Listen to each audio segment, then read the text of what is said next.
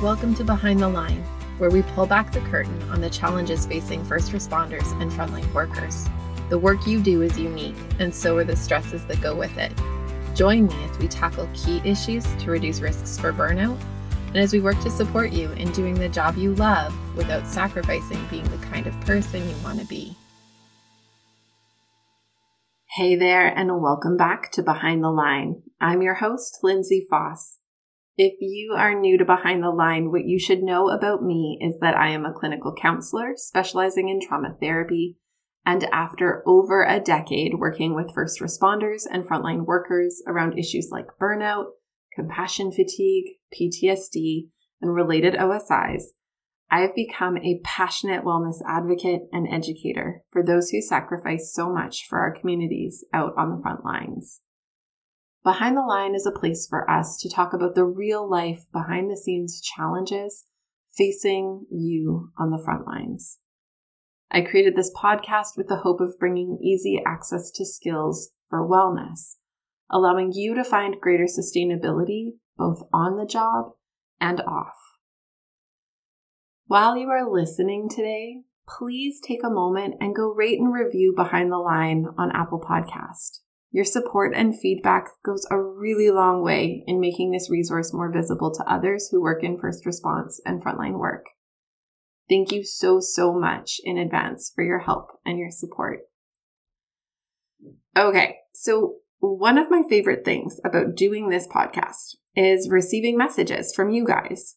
I love hearing about your wins, the ways you're integrating learning from our discussions, the ways you feel seen and reflected in the stories we share. And I also love hearing about the challenges you face, the things that are hard, and the ways that you are needing support in the struggle.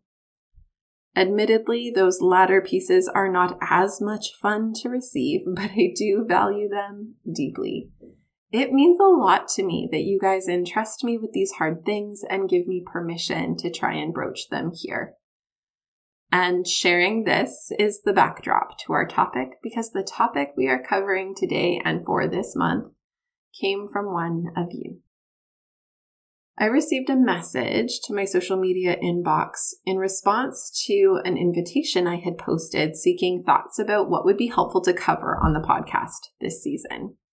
It was from a wonderful and loyal listener who has followed along with my work for a number of years now and has kept in touch to celebrate and commiserate, both of which I have felt honored to be a part of.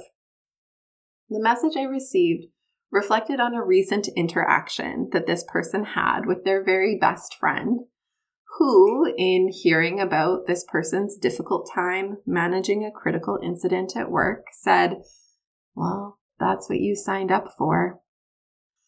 I will acknowledge that my internal reaction to that story was not kind.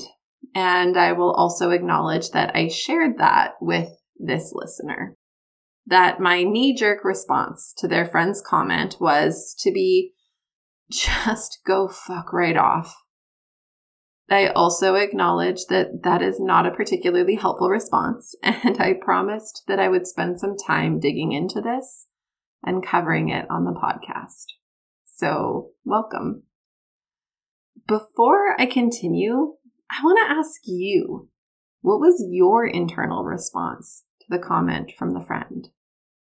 Have you had people say things like that to you? Do you sometimes say things like that to yourself? Or believe it internally, that's what you signed up for. When it comes up, how have you felt and reacted?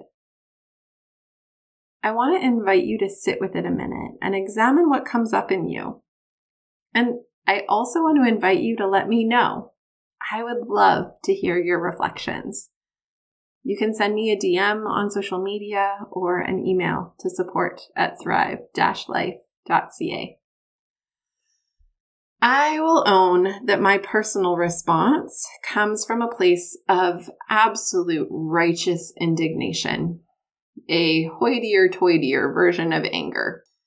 It comes up quick and it hits hard and is there out of a place of wanting to protect and defend.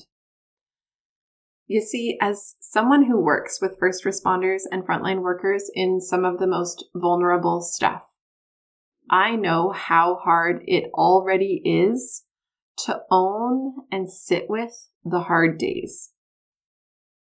The job on its own is already hard. The nature of dealing with everyone else's worst day is exhausting. Being exposed to bad thing after bad thing happening to your fellow humanity is simultaneously beautiful in being the person able to show up and depleting in being the person who always has to show up. You go and bring yourself to people who really need you. They need you to hold it. They need you to keep it together. They need you to provide comfort and care and service. And you do. And then often you go back to a system that tends to fail to care for you and just keeps asking you to do more. And so when you go home to the part of your life that should be a safe reprieve, the spaces and people who should be filling you up and showing up for you, it breaks my heart that you may not be able to expect just the most basic empathy and compassion to care for you in the midst of it. And in that space of knowing all you give and all that is asked of and taken from you as you seek to care for others, it really does just make me want to scream that those that you entrust yourself to leave you feeling misunderstood, unsafe to be real, and further alone. And that is where my just go fuck right off response comes from. As a society, we can't keep asking people to give so much of themselves and then not give anything back to keep them going. We can't expect to keep putting people in these positions, leaving them unsupported, and then standing back shocked at the suicide rates. We can't be upset at the short staffing and wait times and breaking down of the system because the system is built on the backs of people, and those people lack some of the most basic support they need when their best of friends blow them off with phrases that clarify that they are alone. It makes these amazing givers isolated, withdrawn, and gradually this will lead to mental health concerns, stress related health impacts, and a degradation that leaves no choice but to exit the work whether on a stress leave, medical leave, or career change altogether. We cannot keep asking helpers to show up for us and then not show back up for them. We just can't. So, here is what I have to say in an effort to educate the public around what you need to know about first response and frontline work. And I invite you, my dear sweet listeners, to share this episode and the next episode in this series with your friends and family members to help them better understand what your experience is like and how they can better help you. Although it may be best to start it from about here so that they don't hear me telling them to F off. I'll leave that up to you. Behind the Line is sponsored by Beating the Breaking Point Beating the Breaking Point is a seven part online training program designed specifically for first responders and frontline workers and tailored to fill the gaps in your training to support resilience and sustainability. Whether you're new to the work and wanting to cultivate tools to prevent burnout, compassion fatigue, and related concerns, or you are deep into your years on the job and have gone a few rounds with burnout and other mental health challenges, this program offers the foundational pieces you need to support personal and professional wellness for the long haul. You are a helper. You love your work and you sacrifice a lot. Investing in you and your sustainability is the best gift you can give yourself and those who lean on you.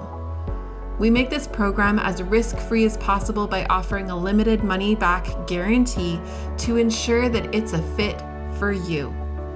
If you enjoy Behind the Line, you are going to love this program. Google Beating the Breaking Point Lindsay and find everything you need to get started or use the link in the show notes.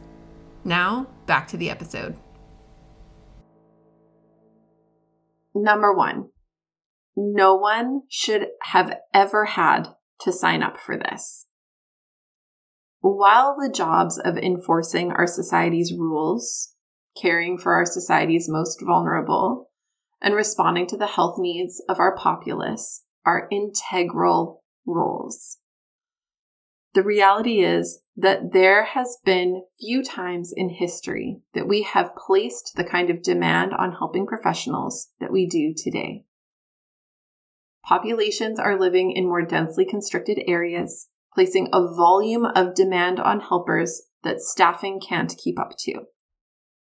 In addition, as a society, at least here in North America and many other individualistic valuing societies, we have divorced ourselves from the value of community and the ways in which ownership and mutual accountability to the collective whole supports the system. In collectivistic cultures, enforcing law, for example, doesn't rest solely on police. It is a burden carried by the entire community. I think of Rwanda following the genocide, a place I have had the absolute gift of visiting, and the way in which they served justice to those who participated in atrocities during the genocide through community Gacaca courts. The people within communities were given opportunities to bring complaints. The community elders would host community based trials, and the dealing out of justice was often community based as well requiring service back to the community for recompense. While absolutely not totally perfect, it is a great display of sharing in participation, ownership, and accountability for the needs of a society as a society, not shoving everyone off to an unseen prison system making it someone else's problem so we don't have to interact with the discomfort of what is happening in and around us. These systems also embrace the community's influence on raising next generations and supporting families. These cultures honor the way our human biology was built. We were built for connection. And their systems reflect not leaving one person, one job description, to fulfill the entirety of a role. Rather, they are in it together. So while, yes, you signed up to do a job and a job that is highly needed and necessary for public safety and health, it also shouldn't be a job that exists the way we have it structured for you. And that is the failing of society. Number two, no one is built to do this. As a practical matter, there is no human on earth or in history who was neurobiologically built to do the kind of work you are tasked with without being in some way changed or damaged by it. It is actually an impossibility. I have talked about this on the show a number of times before, so I won't belabor this, but I need for you and people in your life to hear and know that what we ask of you is above and beyond what any human is actually wired to do. And as a result, that we ask you to do it and that you choose to say yes to the call our society has put out to you is a promise that you will never be the same ever again. It is not because you are weak or insufficiently strong. It is not because you are incapable or ill equipped. It is simply because humans are wired for compassion and humanity and connection and meaning making. And these innate ways we operate are confronted repeatedly in all of the stark, abrasive, unrelenting, and unapologetic ways. Certainly, there are ways to curb the degree of impact, to limit the scope of it and the deterioration that can result. That is exactly why I created this podcast and my resilience training program and other resources. But as I have said so many times on this show and in other spaces before, no matter what, no one comes out of this work unscathed. Number three, no amount of training fully prepares you for this.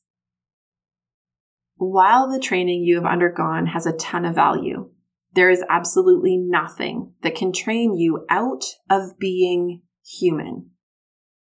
If we learned nothing from even the fantasy imaginings of a Jason Bourne like character existing, someone trained to be all of the compartmentalized, detached from humanness things, even he can't completely divorce himself from his basest humanity and urge for authentic care and genuine connection.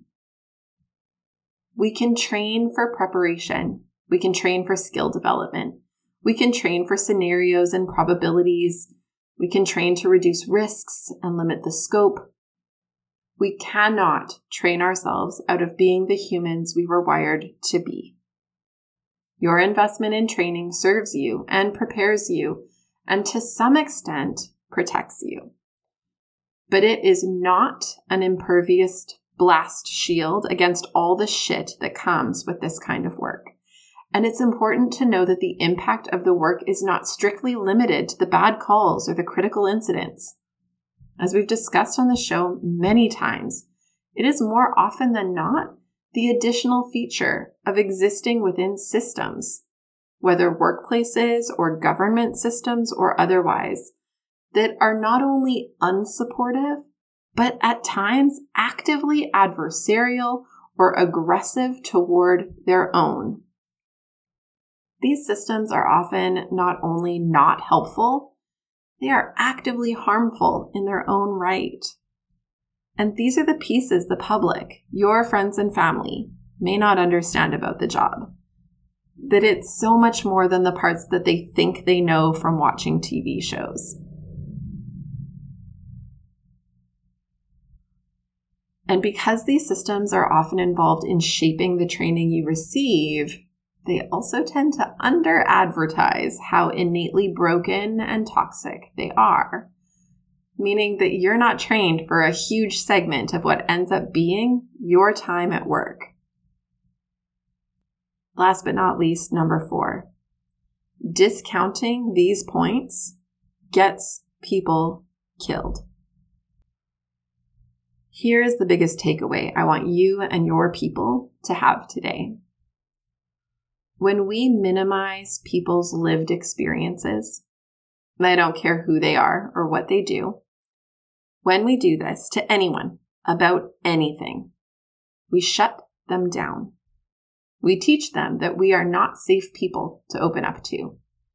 And more than that, we teach them that maybe others will think similarly, and so we should keep it quiet. This way of engaging isolates people who do hard things with the thoughts in their heads and no outside insight or perspective or hope or connection. And as someone who hears the thoughts we don't tend to say out loud to anyone, I know exactly how terrifying that can be.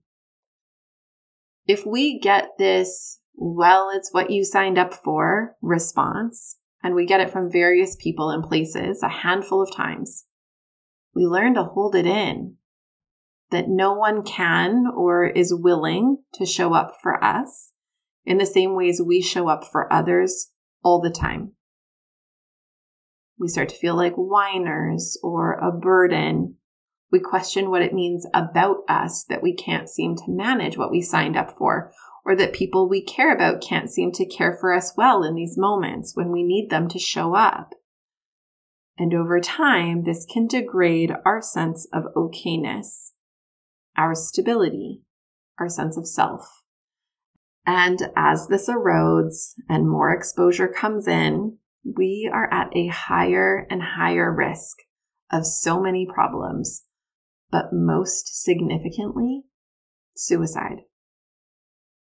Minimizing our helpers, blowing them off, discounting their experience while they are literally killing themselves to help others is without a doubt killing amazing helping professionals. People who worked hard, cared hard, tried hard. We are losing them. And while it isn't as simple as saying that one good friend would have saved any one given life lost to helper suicide, I will say that it wouldn't do any harm, and it could very well be the difference maker in someone's life. Okay, as we get ready to wrap up this episode, I need to say to the people out there listening who are friends or family or loved ones of a first responder or frontline helper, I know you want good things for your people. I know that you are wanting to be a support and a carer. The fact that you are sticking by listening to me tirade at you tells me about your investment and willingness to care well for the person or people in your life who are working on the front lines. That is amazing. And I want you to know how much I appreciate and value you in that effort. I believe that the best friend who responded to the listener I shared about at the start of this episode likely didn't mean to be harmful in saying what they said. I believe in their heart they may have not known what else to say or how to help, and perhaps they didn't realize the kind of damage these words do. In our next episode, I am going to offer some thoughts on ways loved ones can help to support more effectively. Words you can say, ways to connect through the hard without dismissing or damaging. And to all of you out there who are working the front lines, I'll offer some strategies that you can kindly use to call out when your people let you down and help them know what you need instead. Because I think in their hearts they want to do right by you, but they haven't been trained either. So please join me here for the next one. If you want to get an email to your inbox letting you know when the next episode drops, please go to the podcast website and sign up for our email list or subscribe to the podcast on your favorite podcast platform for notifications about new episodes. As we wrap up today, let me remind you that if you value this podcast and want to help us in our mission to support frontline wellness, there are four ways you can do just that. Number one, rate and review behind the line on Apple Podcast or wherever you are listening. Number two, follow me on social media at Lindsay A. Foss and engage with me and this amazing little community that we're building there. Every time that you like, comment, and share our posts, you help us to spread like wildfire thanks to the magic of the algorithm. Number three, share this resource and our other resources with those you know. If you'd like a poster or info cards about the podcast for your workplace, shoot me an email at support at thrive-life.ca. And number four, last but not least, consider joining Beating the Breaking Point, my resilience training program that seeks to fill the gaps in your training and support you in limiting the degree to which the job takes a toll. This program serves to sponsor all of the free supports and resources we make available and is available for individuals to sign up for as well as workplace teams. Go to the show notes for a link to learn more. Know that we can be found online on our website, on most major podcast platforms, as well as on YouTube. We make all of our resources available to you because the work you do matters. But way more than that, you matter. And we want to make sure that you have what you need to keep up the good work at work, as well as in your real life outside of work. So use it and share it. And until next time, friends, stay safe.